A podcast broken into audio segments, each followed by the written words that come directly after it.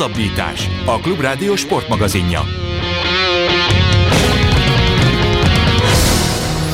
Nagyon sok szeretettel köszöntjük a Klubrádió kedves hallgatóit, a két műsorvezető ezúttal is Farkasföldi Gábor és Rév Dániel a hosszabbításban, állandó keddi sportmagazinunkban, amelynek ezúttal az egész adását egyetlen témának szenteljük, mégpedig az olimpiának, illetve annak, hogy az olimpia megrendezése a jelenlegi vírushelyzetben milyen etikai és gazdasági kérdéseket vet föl. Két beszélgető partnerünk lesz a műsorban. Egyrészt a telefonvonalban velünk van Szabó Gábor, az Eurosport vezető kommentátora. Szia Gábor! Sziasztok! Másrészt pedig itt van velünk a stúdióban Marosi Gergely sportújságíró. Sziasztok! Aki az m4.hu-n írt egy cikket a napokban a témáról, ami hát elég részletesen végigvesézi azt, hogy milyen problémákat vet fel az, hogy idén olimpiát akarnak rendezni. Egy olyan felméréssel kezdeném a dolgot, amely szerint, és ez azt hiszem, hogy egy kéthetes vagy háromhetes felmérés, a japán emberek 16%-a támogatta akkor az olimpia idei megrendezését Tokióban. Gergő, szerinted létezik olyan, hogy egy kevesebb, mint a társadalom ötöde által támogatott rendezvényt meg lehet tartani az adott országban? Amikor ekkora pénzről van szó, szerintem létezik. Meg van olyan ország. Jó, de, de, de beszéljünk ugyan, Japánról ugyan, konkrétan. Ugyan, ugyanakkor, hát nagyon nagyon furcsa lenne, én egyébként azt könnyebben elképzelhetőnek látom, hogy Japán ugrik ki ebből. Jó, nyilván egyeztetni kell, és közösen kell bejelenteni még mindent, de hogy Japán fújja meg a sípot az egész fölött, hogyha eljön. Nem tudom. Azt te, nem ismerem ilyen szinten például a japán politikai életet, meg közéletet, mert például az egy nagy kérdés lehet, hogy ha ezt lenyomják a lakosság torkán, aminek nagyon nagy az esélye, hogy semmilyen profitjuk nem lesz ebből az egészből. Tehát a lakosságnak, a, a helyi gazdaságnak nagyon kevés dolog fog jutni szerintem, hiszen hiszen azért arra minimális az esély, hogy ide beengedjenek mondjuk külföldi turistákat. Méghozzá a, a sportolók pedig el lesznek, hogyha lesz olimpia, akkor sportolókat meg bezárják az olimpiai faluba kvázi. Tehát itt aztán helyi gazdaság érinkétő hatás, meg ilyeneket szoktunk hallani, na az pont nem lesz. Viszont az összes költséget már fizetik és fizetni is fogják részben. Szóval nem, nem, nem tudom, ha ez, így, ha ez annyira népszerűtlen, hogy politikailag is lehetnek hatásai, akkor lehet, hogy visszakoznak, nem tudom. Gergő említette, hogy egy fél mondatban, hogy bezárják a sportolókat. Gábor, te körülbelül egy hét, másfél-két hét múlva kezditek el közvetíteni az Ausztrál Open-t Melbourneből. Ott is vannak, vagy ott már vannak vitás szituációk, karantén helyzetből kiindulva. Az a Melbourne helyzet az valamilyen szinten modellezi azt, hogy mi várhat a sportolókra egy esetleges olimpiai rendezés során? Azt nem tudom teljesen, hogy lehet-e között párhuzamot, mert ugye az ausztrálok azért egyrészt, hogy hát végig is jön, akár mekkora is, azért mégiscsak egy sziget, és mondjuk Japán is pont, tehát ilyen szempontból nem tudom, ők azért nagyon-nagyon keményen védekeztek, tehát azért ugye azt nem lehet azt a helyzetet megérteni, én azt hiszem anélkül, hogy, hogy ne, ne mert ami a teniszezők vannak Ausztráliában, azt megérteni, anélkül, hogy ne ismernénk azt, hogy az ausztrálok milyen áldozatokat hoztak, azért, hogy, hogy, hogy, hogy nulla fertőzött legyen gyakorlatilag Melbourneben. És hogyha azt értjük, hogy ők ugye ott azért majdnem több mint három hónapon keresztül szinte nem jöttek ki a Melbourne lakosok a lakásukból, akkor, akkor értjük, hogy oké, okay, hát ők ezt nagyon keményen nagyon keményen veszik. Nem tudom, hogy a, a japán védekezés azért talán nem annyira szigorú mhm. általában, mint amilyen az Ausztrál volt.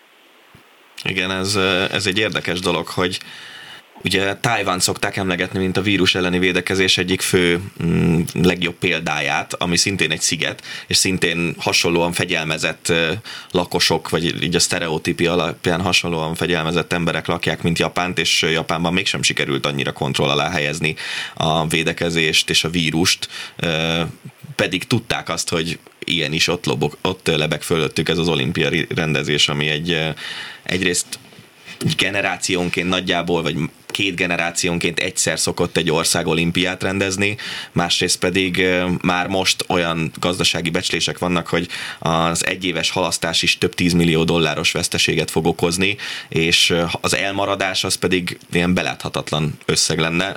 Gergő, egy picit össze tudnád foglalni, hogy nagyjából milyen költségekkel számolhatnak a japánok, hogyha elmaradna az olimpia? Vagy össze se lehet? Szerintem ezt még ők se tudják, már csak azért sem tudják, mert az olimpiai költségek nagyon hírhettek arról, hogy igen nehéz őket kiszámolni, mert mindenki már számol. Uh-huh. Ugye mindig mond a szervezőbizottság valamit, ami általában egyébként a, mondjuk a kiadási célszám fölött van.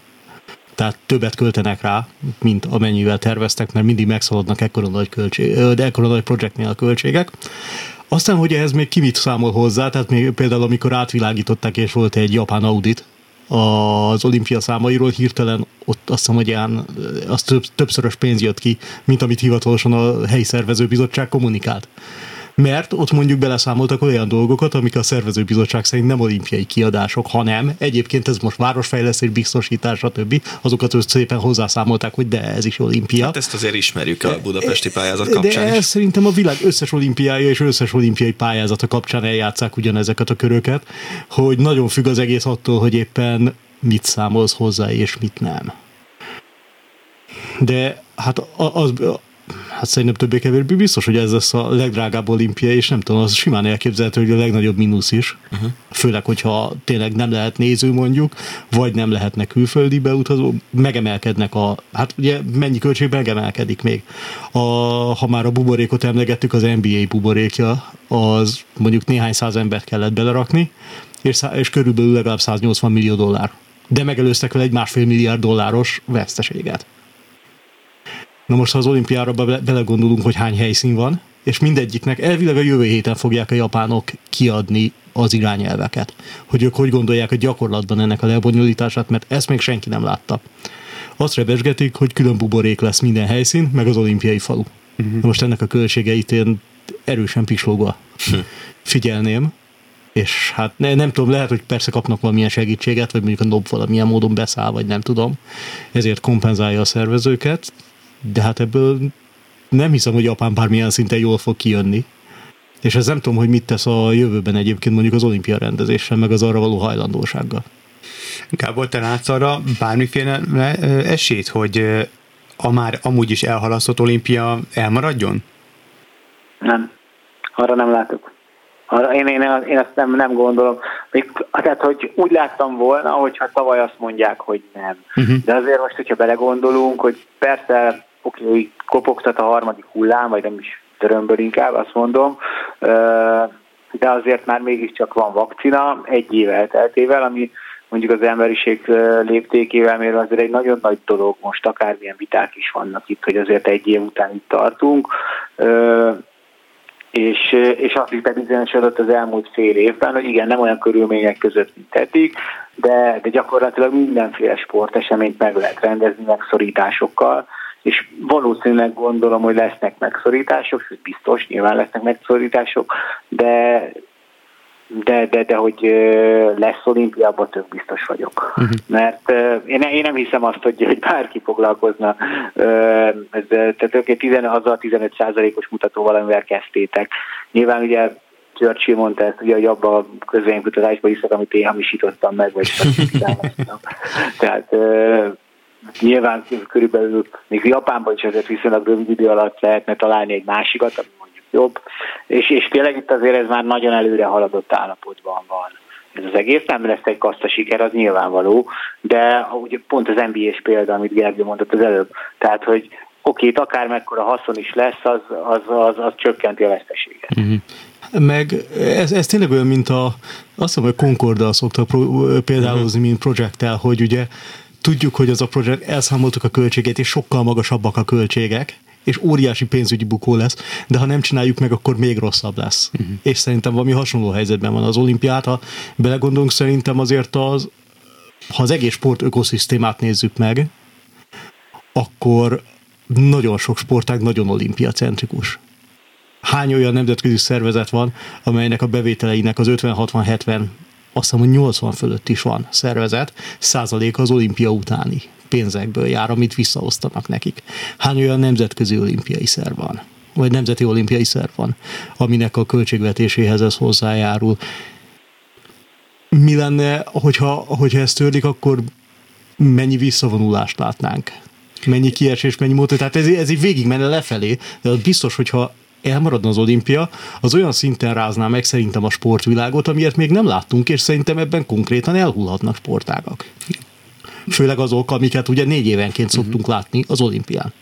Mik azok a, mi az a minimum szerinted, Gábor, amivel meg lehet rendezni egy olimpiát? Gondolok itt arra, hogy esetleg bizonyos sportágak küzdelmeit más helyszínre viszik, vagy esetleg ki is húzzák az olimpiai programból, vagy, vagy valami ilyesmi, és mondjuk megmaradnak azok a sportágak, amik tényleg tömegeket vonzanak be, és amiket meg kellene rendezni. Lehet ilyenben gondolkodni, vagy akkor már nem neveznénk olimpiának ezt a dolgot? Én, én azt nem tartom valószínűnek, pont amit megint csak amit Gergő mondott az előbb amiatt, tehát hogy, hogy itt, itt, itt, és onnantól kezdve megint csak perek lennének, most kirakjuk a birkózást, mert figyelj ide, ti nem tudtatok valami, nem tudom, valamilyen feltételnek megfelelni, nem. Szerintem, szerintem itt tényleg az lesz, hogy itt, itt valószínűleg ugye az a klasszikus olimpiai hangulat, amit a olimpiai faluban, amit a versenyzők annyira sokszor mesélnek, hogy ez milyen csodálatos, na az biztos nem lesz. Uh-huh. Tehát lehet, hogy itt ugye már egyébként is ugye játszani kellett azzal, hogy az olimpiai falu ingatlanjait azt ugye ők eladták, tehát ott már akkor, úgy, akkor tavaly is gondok voltak azzal, hogy most akkor az hogyan legyen olimpiai falu. Nem biztos, hogy arra szükség lesz, és nem biztos, hogy nagyon ki fognak járogatni a versenyzők a szobájukból, de hát ha csak arra az egyre gondolunk, hogy itt a játékoknak a televíziós jogdíjai, ami egyik, és nem is úgy, tehát hogy, hogy, hogy szerintem milliárd dollárokban mérhető, szerintem mondjuk körülbelül 5 milliárd dollár, az van vagy nincs. És akkor innentől kezdve elképzelhetőnek tartjátok, hogy és az ötöt most én hasamra ütöttem, tehát nem tudok semmilyen konkrét számot, meg ugye összeszámolni azért Magyarországtól az Egyesült Államokon bármelyik kis országig az összes jogdíjbevétel, de hát hogyha az, az, az, az, hogyha nincs olimpia, azt vissza kell fizetni, mert akkor is, hogyha lehet, hogy a nognak erre van biztosítása, nem tudom, de, de ez az, az, az, az, az nagyon durva lenne. Ezért gondolom azt, hogy itt minden aranyérmet ki fognak osztani, és ott lehet, ott lesznek kompromisszumok, hogy, hogy a, a nézőszám, hogyha lesznek a nézők egyáltalán. Azt tudjuk, hogy a Nemzetközi Olimpiai Bizottságnál bevétel azt hiszem 73 százaléka, és az a NOB belső kimutatása. Uh-huh. Az az olimpiai, és ugye a NOB-nak kettő darab eseménye van, ami eladható. Igen. Uh-huh. NOB-nak kettő eseménye van, ami eladható, a téli olimpia és a nyári olimpia, pont.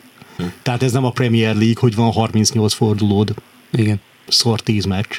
Ja, az az érdekes, hogy, hogy ez a pro és kontra, hogy az ember jó érzésre azt mondja, hogy, hogy ilyen ilyen világban, ilyen események dacára nem, nem, nem irányíthat a gazdaság, de mégis a gazdasági szempontok irányítanak, mert hogyha nincsen, és lehet, hogy nagyon sok jó érzésű ember azt mondaná, hogy, hogy ebben a helyzetben nem biztos, hogy az olimpiát meg kéne rendezni, de mégis meg kell rendezni, mert, mert bármennyire is furcsán hangzik, az egyetemes sport kerülhet nagyon komoly veszélybe, és nem mondjuk a a, a, a nem tudom, kerékpár, vagy, tehát nem a látványsportok, mondjuk a kosárlabda, a labdarúgás, hanem pont amiről beszélünk, a, a, itt, az, itt az adás előtt beszéltünk pár mondatban, az amatőr ökölvívás, a birkózás, a cselgáncs, az öttusa, amúgy is már szalmaszálon körülbelül a, a sorsuk az olimpiai ö, programban, mert legyünk őszintén, nem sokan nézik, tehát nem azok a látványsportok, ö, meg, és ugye ezek meg lehet, is tudnak hatalmas szponzorokat bevonzani, óriási nézettséget. Van nagyon érdekes dolog, például tornában tudom, hogy ott az 52 ot mondtak a négy éves költségvetés a legutóbbi ciklusban, uh-huh. tehát a költségvetés valamivel több, mint fele az olimpiai pénz. Ugye nekik is mi az, ami értékesíthető? A tornasportokban van egy világbajnokság, ami a Nemzetközi Szövetség égisze alatt van, a kontinens tornák azok a kontinentális alatt. Van egy világbajnokság, vagy egy világkupa sorozat általában 4 plusz 4 versennyel. Ezt tudják eladni. Soha nem szokott tornában világbajnokság lenni olimpiai évben, vagy legalábbis ez lett jó, de nem igaz, hogy soha, 20 éve volt, de az már rég elmúlt, és kialakult ez, hogy az olimpiai évben nincs világbajnokság. Most novemberben, Japán, október végére Japánba berakták a világbajnokságot a két legnagyobb ö, sportágukban, szertornában és ritmikus gimnasztikában Hogy mi az értelme, azt szerintem szakmailag senki nem tudja elmagyarázni. Az egyetlen értelmet én azért az lehet mögötte, hogy vagy a tévés szerződéseknek uh-huh. a teljesítéséhez kell, hogy uh-huh. megrendezzék ezt az eseményt, vagy a saját jogaik miatt, hogy legalább így el tudja a saját eseményt adni valahogy. És akkor abból tud valami bevételt hozni. Uh-huh. Szóval ez, ezek így szerintem minden... még hozzá tudok fűzni? Persze, hogy ne. Na, csak mert ugye én vagyok telefonon, és én nem látom, és akkor azért kérdeztem, csak hogy, hogy azért azt se felejtjük el, hogy Faga mondta ugye az előbb, hogy, hogy ugye, hogy jó érzéssel az ember azt mondja, hogy nem. De hát azért ne felejtjük el, hogy, hogy amikről itt most beszélünk, az persze így most egy, egyfelől nézve ú, rossz gazdaság meg pénz, de hát a másik oldalt ezek ugyanolyan munkahelyek, mint a, mint a vendéglátásban, vagy az egészségügyben, vagy, vagy bárhol az égeit a világon. Tehát itt, itt azért, amikor beszélgetünk, mi ugyanúgy munkahelyekért is aggódunk, és emberek megélhetéséért is aggódunk. Tehát ez nem egy ilyen úri huncutság ma már, hanem, hanem, hanem ennek ugyanúgy iszonyatosan sok élet van a, a végén, és nem csak az, hogy most akkor olimpiai bajnok lesz a Pityi Palkó, vagy nem, bár ugye azért az sem egy elhanyagolható dolog, azért gondolj bele, hogy valaki elkezdett sportolni, és lehet, hogyha 8 évente van olimpia, akkor neki pont semmiféle esélye nincsen, de mondjuk kétségtelen ez, ezt még úgy mondhatja az ember, hogy mellékszál, de, de, de ezekben a szövetségekben, amiről beszéltünk, dolgoznak emberek, a, az Ausztrál Openre, ha visszakanyarodunk, az Ausztrál Tenisz Szövetségnél dolgoznak emberek, tehát nem csak a játékosoknak jó dolog, hogy van az egész, hanem a szervezőknek is muszáj, hogy legyen, mert különben emberek veszítik el a munkájukat, és ugyanúgy munkanélkül maradnak, mint nagyon sokan szerte a világon, ami nyilván senkinek nem célja semmelyik szektorba. Az egy nagyon érdekes társadalmi helyzet szerintem, amiben 2020 januárig élt az emberiség, hogy a szórakoztatóiparnak ez a része, ami a sport, a profi sport, ami elvileg ugye piaci körülmények között akkor él meg, hogyha az emberek megveszik a mezeket és előfizetnek a tévécsatornákra, stb. stb. hogy ebből mennyi ember tud megélni normális körülmények között, és mennyi embernek van arra kapacitása anyagilag, meg ideje hogy leüljön a tévé elé, vagy kimenjen a meccsekre, versenyekre, hogy erre kölcsön. A New York Times-ban volt egy nagyon-nagyon érdekes infografika, ami rendkívül szemléletes volt, ilyen rétegekben ábrázolták, hogy az, hogy éppen nincsen sport, az mekkora munkanélküliséget okoz a szektoron belül. És így elkezdték lebontani a kommunikációs szakemberektől, az edzőkön át, az orvosokig, a már jó, nyilván mondjuk az orvos az valószínűleg elfoglalja magát jelen pillanatban, de mondjuk egy gyúró, de mondjuk egy gyúró, mhm. az lehet, hogy nem vagy egy fizikoterapeuta, és lehet, hogy személyesen sem tud fogadni, hogyha nem egy csapatnál van állandó alkalmazásban, egészen le a pályakarbantartókig és a büfésekig. És így egy amerikai államra levetítve, és ilyen több ezres, és mondhatnánk, hogy ez kicsi szám, de akkor is, akkor is sokkal közelebb hozta azt, hogy ezt az egész láthatatlan rendszert, mert hát csak a, a sportoló a jéghegy, sőt, még az edző, aki ott van pálya mellett, még ő is a jéghegy csúcsa, az, ami alatta van, azt hogyan rázta meg, vagy hogy mennyi ember kényszerített munkanélküliségbe. Hát igen, ez az NBA-nél, amikor leállt az egész bajnokság, akkor a játékosok klub tulajdonosok fizették a, a létesítményben dolgozó szertáros, takarító, büfés, és egyébként érdekes volt, bérét, hogy... és ugyanez az a réteg, amiről, amiről igen, beszélünk, a hogy a, amikor például a, a fociban az angol Premier League-ben hasonlók voltak, és volt, amikor nem is tudom, több klub Arzenál talán, Tottenham is lehet? Ö, szépen így, hát ha nem is leépítette, de fizetés nélkülire. Uh-huh. Igen. Küldte óriási felháborodás volt egyből, hogy ez mert ugye az emberek az nagyon könnyen össze tudnak kötni, hogy mekkora pénzeket hallasz mindig, amit az elit, tényleg elit sportban vannak, és akkor belegondolsz, hogy nem tudom, Mesut Özil mennyit keresett azért. Hogy ült a, klub mennyit adott ki, hogy még a, még a kispadon se ült, mert a lelátón ült, vagy otthon, és közben azokat az embereket meg szépen gyakorlatilag nullára teszik, az erkölcsileg nehezen összeegyeztethető, és valamilyen szinten a sport, ha nem is csőbe húzta magát, de a sport az mindig tulajdonított magának egy ilyen pluszt. Egy ilyen erkölcsi morális pluszt. Azt nem hallott, hogy a vendéglátás vagy a turizmus azt mondja, hogy mi milyen erkő, morális pluszt jelentenénk, a sportban ezt hallod, és lehet, hogy ezért magasabbak a várakozások. És lehet, hogy ezért robbanás veszélyesebb ilyenkor fölhúzni a közönséget különböző dolgokkal. Beszéljünk egy kicsit azokról a sportágakról, amelyeknél az olimpia nem a központi esemény. Gondolok itt akár labdarúgásra, akár mondjuk a teniszre például, vagy a golfra. Gábor, szerinted ezekben a sportágakban mekkora jelentősége van megrendezni az olimpiát, és elképzelhető az, hogy a, a legnagyobb sztárok inkább otthon fognak maradni, és emiatt egy ilyen másodosztályú olimpiai torna lesz?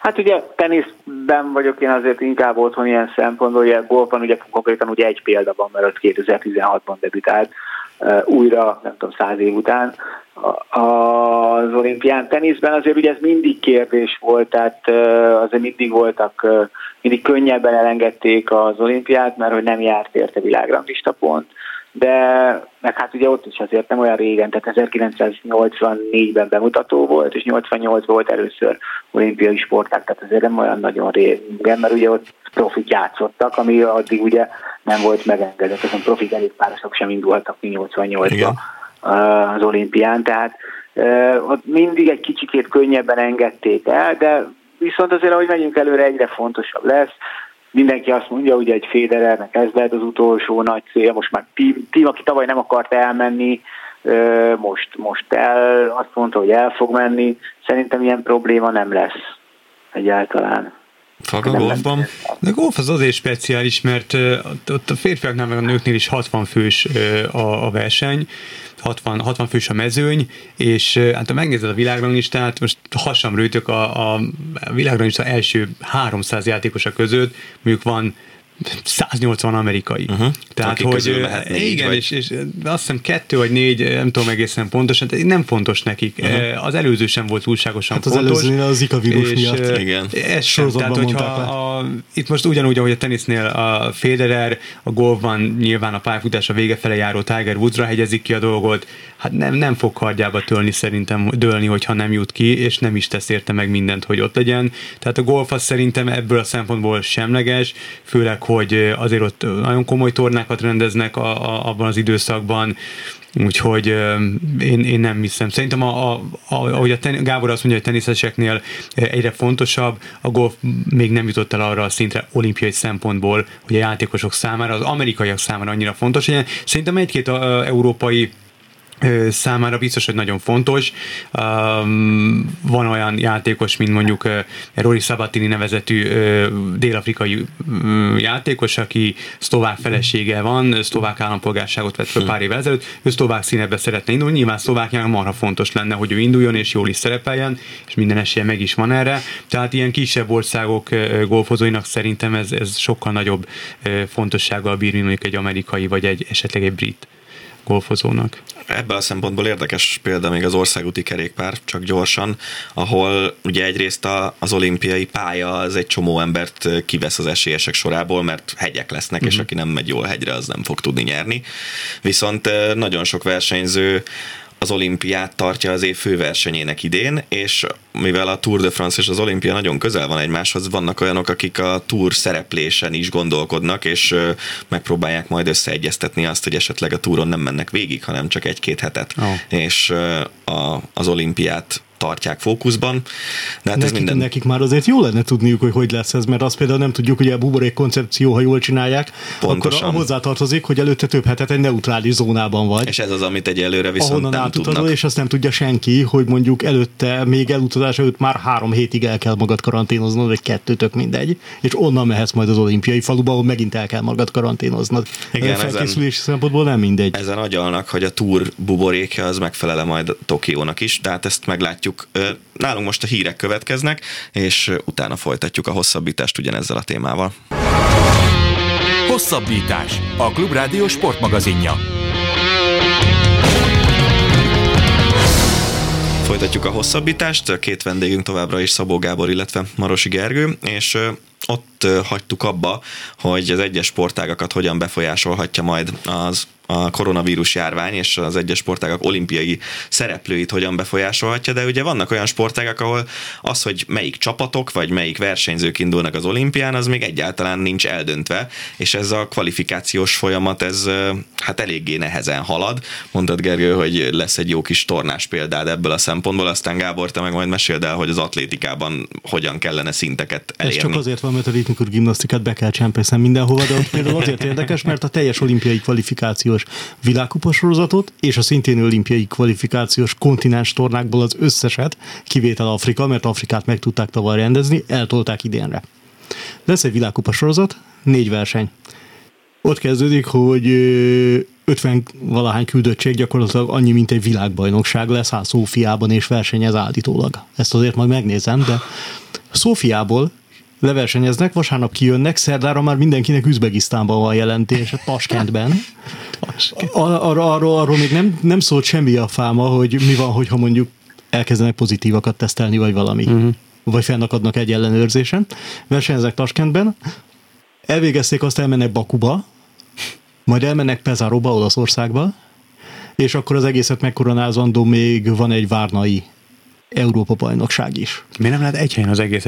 Dani pont azt mondta, pont egy, egy kocsás példát. Pont ezen gondolkoztam, hogy ez szerintem valami rendkívüli optimizmus növelőt kell szívni ahhoz, hogy az ember úgy gondolja, hogy itt egy, teljes utazó cirkuszt útnak tud indítani viszonylag közel, tehát van hogy két egymás utáni hétvégén van verseny, amit én nem tudom, nem, tudom, nem tudom elképzelni, hogy ezt hogy Illetve akarják. Hát, vannak olyan sportágak, mint a Forma 1, ahol erre van pénz, de mondjuk a ritmikus gimnasztikában szerintem tudom, nincs. Jó, mondjuk a leggazdagabb orosznak a felesége az orosz válogatottnak a vezetőedzője. tehát akkor tehát, ő zsebből fizetni és, és, nekik van magánrepülőjük, és a világ legnagyobb jachtja is az övék, tehát elképzelhető, hogy az a magánrepülő még a végén esetleg használatba kerül. De de, de nem, összességében így nagyon nehéz elképzelni, és mi van, hogyha elkezdenek megbetegedni, vagy mi van, ha egy sportoló azért nem tud mondjuk kvalifikálni, mert megbetegedett, és valahol bekaranténozták, és nem tudott tovább menni. Gábor a, az atlétikában, vagy az úszásban, ahol ugye szintidők vannak, meg szint eredmények, ott, ott... ott, ott a legkevesebb a változás igazából, ott, ott ugye csak annyi, de tehát az atlétikában bevezettek ugye egy teljesen új rendszert, ott világranglista alapján kvalifikálnak, majd helyekre, tehát ott, ott egyébként is volt egy ilyen reform, de igazából a nap végén azért ott is világranglistás helyezésed is azt dönti el, hogy, hogy milyen eredményeket produkáltál, és ez, ez, ez, ez nem változott. Itt tulajdonképpen annyi, hogy, hogy ugye decemberig leszámítva mondjuk néhány versenyszámot decemberig nem lehetett kvalifikálni, aminek ugye hát többféle oka volt, volt egy tehát ilyen szépen jól hangzó, hogy egy esélyegyenlőség, meg hogy különböző a járványhelyzet, a másik azt hiszem, hogy a doping ellenőrő utaztatása azért hiány szenvedett az elmúlt fél évben, és, és ezt, ezt nem merte senki megvál, felvállalni ezt a részt, és így, így, így decembertől lehet hivatalosan kvalifikálni minden versenyszámba, de, de igazából ebben a két, két sportágban szerintem olyan égbe kiáltó nagy változást koronavírus csak olyan szempontból hozhat, hogy ugye, mint amit beszéltük, hogy mi van akkor, hogyha te most terveztél egy jó egy csúcsformát, amivel kvalifikálni fogsz valamire, és előtte két nappal koronavírusos leszel, hát ez, ez elég kellemetlen nyilván, pláne állóképességi sportágokban. Még azt tudom elképzelni, egyébként egy csomó sportákban benne van, hogyha, hogyha nem tudjuk megrendezni, akkor ez és ez van, mondjuk visszamegyünk 2019-es eredményekhez. És akkor azok alapján, tehát ezt el tudom képzelni, hogy gyakorlatilag valami megvalósíthatatlan, akkor megfújják a sípot az egész fölött, és kiosztják a kvótát valahogy, mert az még mindig jobb, mint kockáztatni adott esetben egy óriási botrányt. Hát igen, csak az is igazságtalan, akinek 2019-ben nincs eredménye, most viszont csúcsformában és biztos, hogy megúszza, vagy megfutja, vagy akármi, akkor az az érdekes. Vagy, vagy mondjuk 2019-ben még nem volt felnőtt versenyző. Ne, például. Most viszont már igen. igen. Az az érdekes. Ez a nem lesz szerintem gond ezzel. Szerintem ott, ott, ott meg fogják tudni. Lesz egy csomó verseny, meg minden. Az, az, az, az, ott itt lesz a legkeves, legegyszerűbb szerintem kiosztani a kvótákat. Ugye ott vannak még a csapatjátékok, ahol pont most a hétvégén jutott ki a magyar női vízilabda válogatott például egy olaszországi selejtező tornáról az olimpiára, és az is megér egy misét, ez egy zárójeles megjegyzés, hogy rendeznek egy selejtező tornát, ahol van négy jó csapat és négy rossz, és a torna elődöntőjében lényegében egy meccsen dől el azt, hogy ki jut ki az olimpiára, nem pedig úgy, hogy mondjuk a négy rossz játszik mindenki mindenkivel, és nem egy meccsen dőlnek el a dolgok, de ezt nyilván a, a finálnál tudják. De például kézilabdában is a nőknek márciusban, a férfiaknak áprilisban lesznek, lesznek még selejtező tornái, és ugye itt is ugyanazok a problémák felmerülnek, amiről Gergő beszélt, hogy oda kell utaztatni egy helyszínre a csapatokat, ott lekaranténozni őket, vagy pedig mindenkinek negatív teszteket produkálnia, és most a, az Egyiptommal zajló kézilabda VB-n azért ez messze nem volt ilyen egyszerű. Ne talán kidől az egész csapatod. Pontosan. Lezöld foki szigetek. Pontosan. Meg nem nem biztos, hogy minden, pont a, pont a most a világbajnoksággal kapcsolatban voltak olyan hírek, hogy a, nem is tudom melyik csapat panaszkodott arra, hogy a helyiek nem vették komolyan Igen. a biztonsági előírásokat. Mondjuk Tehát, ez az, amit abszolút... Japánban nem tudok elképzelni, Igen, viszont Egyiptomról van szó, úgyhogy úgy, úgy, azért ott másik kicsit a, a kultúra, a mhm. fegyelmezettség terén. Mindenféle sztereotípia nélkül azért, ha válaszolnunk kellene, hogy melyik ország szervezzen valami Igen. nagy sporteseményt, valószínű, hogy Japánra gondolnánk előbb. Igen, az egész biztos. Még visszakanyarodva a rendezésre, azt is pont itt a szünet előtt, a szünet alatt említette Gergő, Gábor értelmszerűen nem hallhatta, hogy Florida bejelentkezett az olimpia rendezésére. Te látsz arra esélyt, hogy oké, okay, nem marad el az olimpia, viszont nem Japánban rendezik a nyári olimpiát, hanem valahol máshol? Nem. Semmit. Uh-huh. Tehát uh, szerintem, szerintem az, ez, ez egy ilyen bóztéfa szintjén uh-huh. van. Pláne, hogy a hogyha olvastam pont, hogy tehát sokszorosa ugye a koronavírus megbetegedés, meg, meg ilyesmi. Ja, hát egy rémálom. A, világ legrosszabb ötletek között elég kiemelkedő. Rémálom, ami ott zajlik, az tény. Ne, nem tudom elképzelni, hát mindenkit átplántálni teljesen máshova. Vagy mit csinálnak, teszem a házigazdakvóta, ami ugye a japánoknak van mm-hmm. automatikusan. Persze hogyha nem kvalifikálnának másképp, de nem tudom, elképzelhetetlennek tartom azt én is. Hát akkor a leg, legnagyobb kérdésbe bele megyünk, mert Igen, szerintem az eljött az ideje. Így van, most már alaposan felvezettük. Ugye lehetett hallani több helyről is, több ember is, a Nob ö, egyik ö, magasrangú tisztségviselője is megemlítette, hogy pedzegette, hogy ö, esetleg be lehetne soron kívül oltani a sportolókat. Erről mit gondoltok? Kezdjük Gáborra. Ismertek annyira, hogy általában az határozott vélemény szokott lenni a dolgokra. Itt, itt az az álláspont, hogy én mind a két oldalt el tudom fogadni, és mind a kettőt értek, és nehéz, nehezen tudom, nehezen tudom uh, kialakítani egy, az, egy olyan álláspontot, hogy ez a jó megoldás, vagy az a jó megoldás. Tehát egyfelől én az, azért azt is látnunk kell, hogy ha versenyzőket nézzük, 11 ezer sportolóról van szó. Magyarországon, ahol még nem lehet azt mondani, hogy ilyen óriási rendülettel menne az oltás, ugye 150 ezer embert oltottak be Magyarországon, és ebből, a, szá, ebből a, amióta zajlik ugye három hete az oltási procedúra, azóta azt hiszem kettő olyan nap volt, amikor nem volt 11 ezer fölös vakcina Magyarországon, amit nem használtak el. És ez a teljes olimpiai mezőny, tehát nem az a 200 magyar sportolóról beszélünk, hanem, hanem a teljes olimpiai mezőről. Tehát alapvetően itt azért tényleg egy, egy világszinten egy nagyon elenyésző mennyiségről van szó. Itt nyilván az ellene az etikai dolgok szólnak, hogy a Magyarországot nézzük, hogy be lehet-e oltani hamarabb az sportolókat, mint a politikusok, mint a... Ez Freud. Nem, vagy igen. Szóval be lehet-e oldani a sportolókat hamarabb, mint a pedagógusokat, és erre nyilván nehéz azt mondani, hogy, hogy hát persze hát menjenek a sportolók előre, hogy ne. És a sportolók sem biztos, hogy ők maguknak szeretnék előbb az oltást, mint mondjuk az édesanyjuknak. Szóval ez egy hallatlanul nehéz kérdés, és tényleg minden, mind a két oldal mellett szólnak érvek. Ugye azért azt se felejtjük el, hogy nem csak úgy oltanak mindenütt, mint ahogy nálunk, hogy először az egészségügyi dolgozók, aztán ugye a idősebbek, aztán a krónikus betegek és a többen vannak. Például Kína ugye teljesen más elvet követ, ők ugye azt hiszem az 59 évig oltanak be mindenkit, hogy ugye kevésbé terjesszék a vírust. És ugyanilyen megfontolások lehetnek valahol egyébként normálisan, az olyanok is, hogy, hogy most az, ennek a 11, tehát hogy nagyon sok ember munkája és megélhetése múlik ezen a 11 ezer oltáson. Azt is látni kell azért. Úgy, ugyanakkor abszolút én is egyetértek a, a, az, etikai kétségekkel is, hogy hát ezt meg lehet tenni, és, és a politikusok azok nyilván azt fogják nézni, hogy, ezek, hogy a népszerűségi grafikonok hogyan alakulnak, melyik a kisebbik rossz. De nekem valami azt súgja, hogy Magyarországon be lesznek oltva a sportolók mert hogy, hogy, hogy nekünk ugye ez ilyen rettenetesen fontos, ez az olimpia és, és, és a többi. És, és ilyen szempontból egyébként különben én nem tudom azt mondani teljesen, hogy ez egy szörnyű dolog, mint ahogy az ellene is tudok sorakoztatni érveket. Igen, mert lehet, hogy veszélyben van ez, a, a, a amit ideig az, a műsor első felében beszélünk, ez az egész szféra, tehát a, a, a sport, az egyetemes sport. De hogy szintén korábban beszéltünk erről, hogy de ott van a turizmus, ott van a zeneipar, tehát akkor ezzel az erővel azt is végig lehet oltani, és akkor hozzuk őket elébre, mert hogy hát az, az is egy rettentő nagy ö, szeletét adja a világnak, egy országnak, egy gazdaságnak, jóval nagyobbat.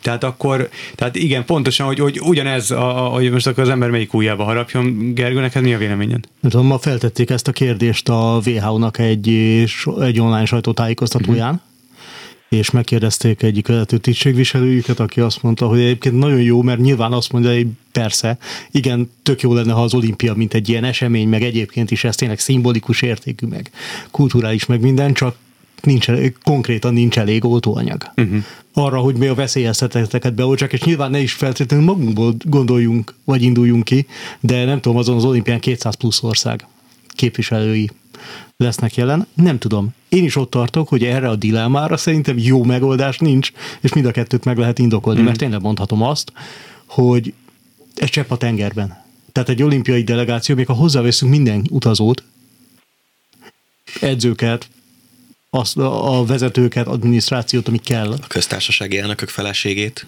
nem feltétlenül.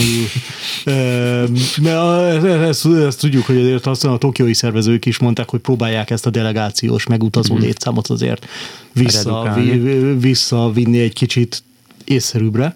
Szóval az azért csepp a tengerben tulajdonképpen. Észre se vennénk. Uh-huh. Ugyanakkor az mennyire könnyen megindokolható dolog, hogy és ez lehet politikai fegyvert kovácsolni belőle, minden további nélkül, hogy azt mondjuk, ezt nagyon könnyen meg lehet érteni, hogy miért oltották be az egészséges sportolót, hogy Japánban sportoljon egy világjárvány közepén, amikor mondjuk a veszélyeztetett életkorban levő szüleid nem kaptak. Uh-huh. És lehet, hogy ez demagóg, és lehet, hogy ez demagóg, de hát nyilván ezzel lehet érvelni, és nem hiszem, hogy jó, mert egyébként igen, tehát az lenne a legbiztonságosabb, ha, ha az olimpia biztonságát nézzük, és az egész sport ökoszisztémát, akkor az lenne a jó, ha belennének oltva a csapatok. Az etikai kérdés, és megint visszakapcsolódva arra, hogy a sport mindig egy etikai szerepet magának tulajdonít, vagy morális szerepet magának tulajdonított. Ha ezt megcsinálják, akkor a sport valószínűleg soha többé nem beszélhet morális magas lóról. Hmm. Mert hogy ez szerintem egy olyan gesztus, ami... Mond Gábor?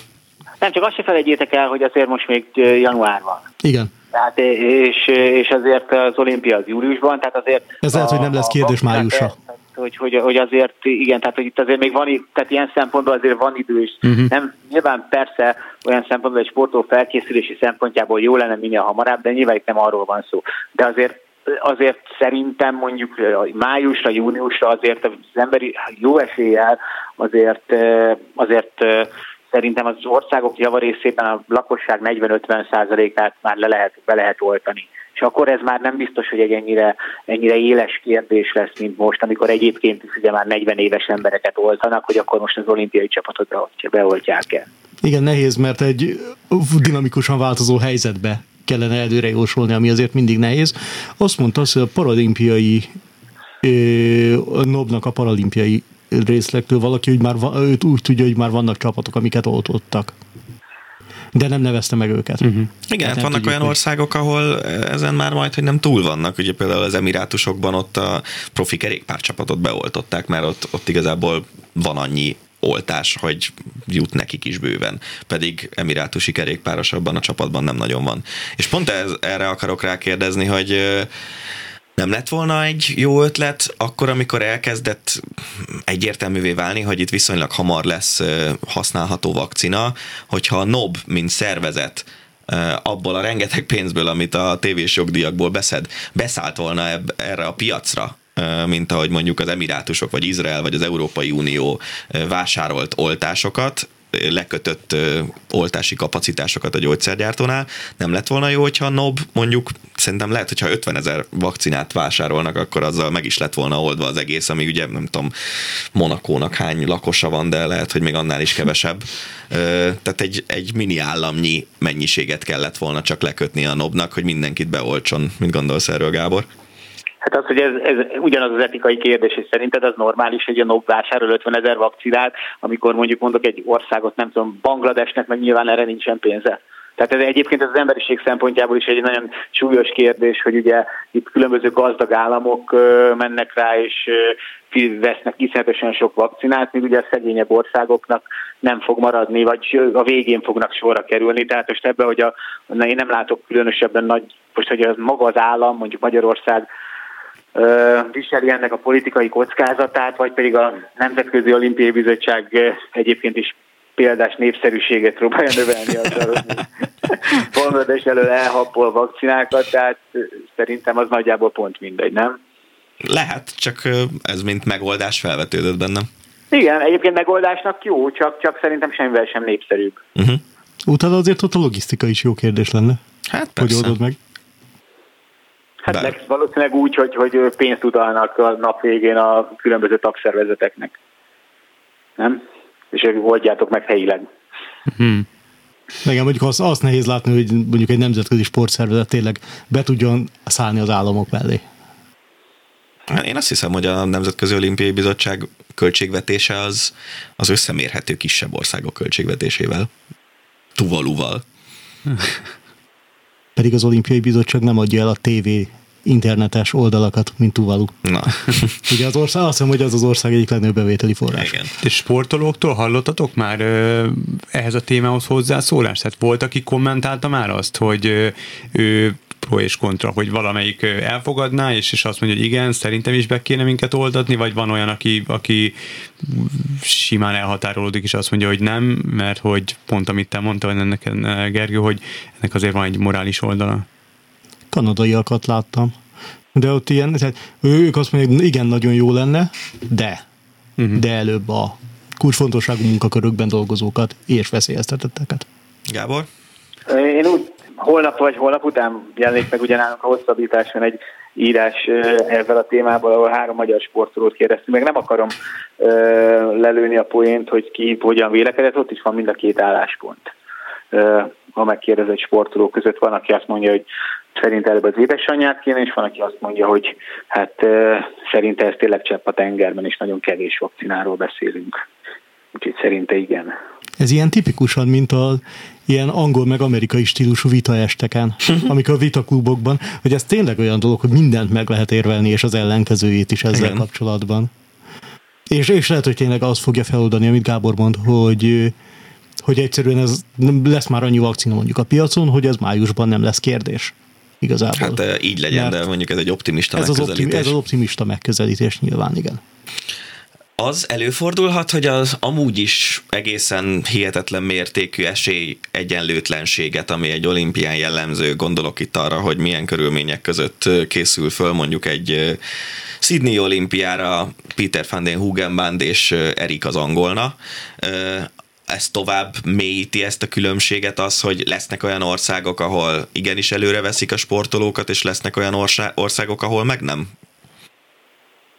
Szerintem biztosan lesznek országok, ahol előre veszik. Hát azért ennek nekünk nem kell nagyon bemutatni, azért most Bizonyára ti is olvastatok, meg én is hallottam szüleimtől azért az 50-es években ugye a sport élet hogyan zajlott Magyarországon, amikor mondjuk csak a Tatnai edzőtáborban volt, akár csak citrom vagy narancs. Hm. Tehát az tulajdonképpen ugyanezekről az etikai kérdésekről beszélünk, hogy egy kvázi éhező országban ugye a sport volt az egyetlen, amelyiknek, amivel valamilyen szinten nem az, hogy normálisan lehetett élni viszonylag tehát ugyanezt a kérdést ragozzuk, és, és ugyane, vannak hát most is egy ilyen államok a világon, ahol ez teljesen egyértelmű lesz, hogy beoltják az olimpiai csapatot, hogy dicsőséget e, szolgáltassanak a hazának. Tehát ez, ez, ez, ez, ez nem, nem múlt el teljesen ez a hozzáállás a világban szerintem.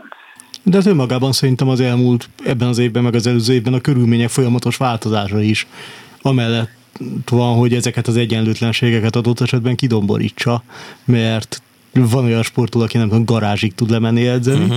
másik országban megnyitva van, és őket mondjuk beengedik. Így hát aztán... Nézzük, akkor ez akár viszont lehet pont negatív, tehát kiegyenlített is lehet. Tehát most egy spanyol hosszú távfutó lehet, hogy most rosszabbul jár, mint a, ami egyébként, akinek egyébként jobbak lennek a feltételei, mint valaki, aki mondjuk egy kevésbé fertőzött országban nő föl, vagy készül. Igen, erről azt hiszem, hogy már beszéltünk akkor, amikor a koronavírus járvány elkezdődött, szerintem nagyjából egy ilyen tíz hónappal ezelőtt, amikor a nagy lezárások voltak, és azt próbáltuk kitalálni, hogy milyen hatással lesznek a lezárások a sportra, és azért azt láttuk az ősszel, hogy olyan nagyon jelentős különbségek nem voltak, nem lehetett azt mondani, hogy mondjuk a nem tudom, olasz futók azok, vagy az olasz kerékpárosok teszem azt jobb vagy rosszabb eredményeket értek el, mint a belgák, akiknél teljesen más volt a lezárás. Hát meg szerintem az is benne van, hogy amelyik országban mondjuk nagyon erős egy sportág, azt nyilván fontosnak fogja tartani, hogy mondjuk őket adott esetben megpróbálja segíteni azzal, hogy legalább ők tudjanak normálisan edzeni, gyakorolni, versenyezni akár országon belül. Uh-huh. Egy percünk van még, úgyhogy gyors kérdés, gyors válasz. Ha ti döntenétek, hogy előre kell levenni a sportolókat, hogy döntenétek? Kezdjük Gáborra. Hát, hogyha mondjuk eljutunk májusban odáig, hogy mondjuk a beoltottság magyar lakosság, Magyarországról beszélek, mondjuk egy 40%-ot el tudna érni, akkor azt mondom, hogy vegyük előre mindenképpen. Addig viszont egy politikai döntés. Uh-huh. Gergő? Én etikai alapon azt mondom, hogy nem. Meglátjuk, hogy hogy döntenek majd, akiknek ez a feladata, és azért, akik ezért kapják a fizetésüket. Minden esetre nagyon szépen köszönjük, hogy itt voltatok, és többféle szempontból el tudtátok mesélni azt, hogy a az oltásnak és a sportolók oltásának milyen hatásai lehetnek, illetve hogy az olimpia esetleges elmaradásának milyen hatásai lehetnének a sportra. Szabó Gáborral és Marosi Gergővel beszélgettünk az elmúlt nagyjából egy órában.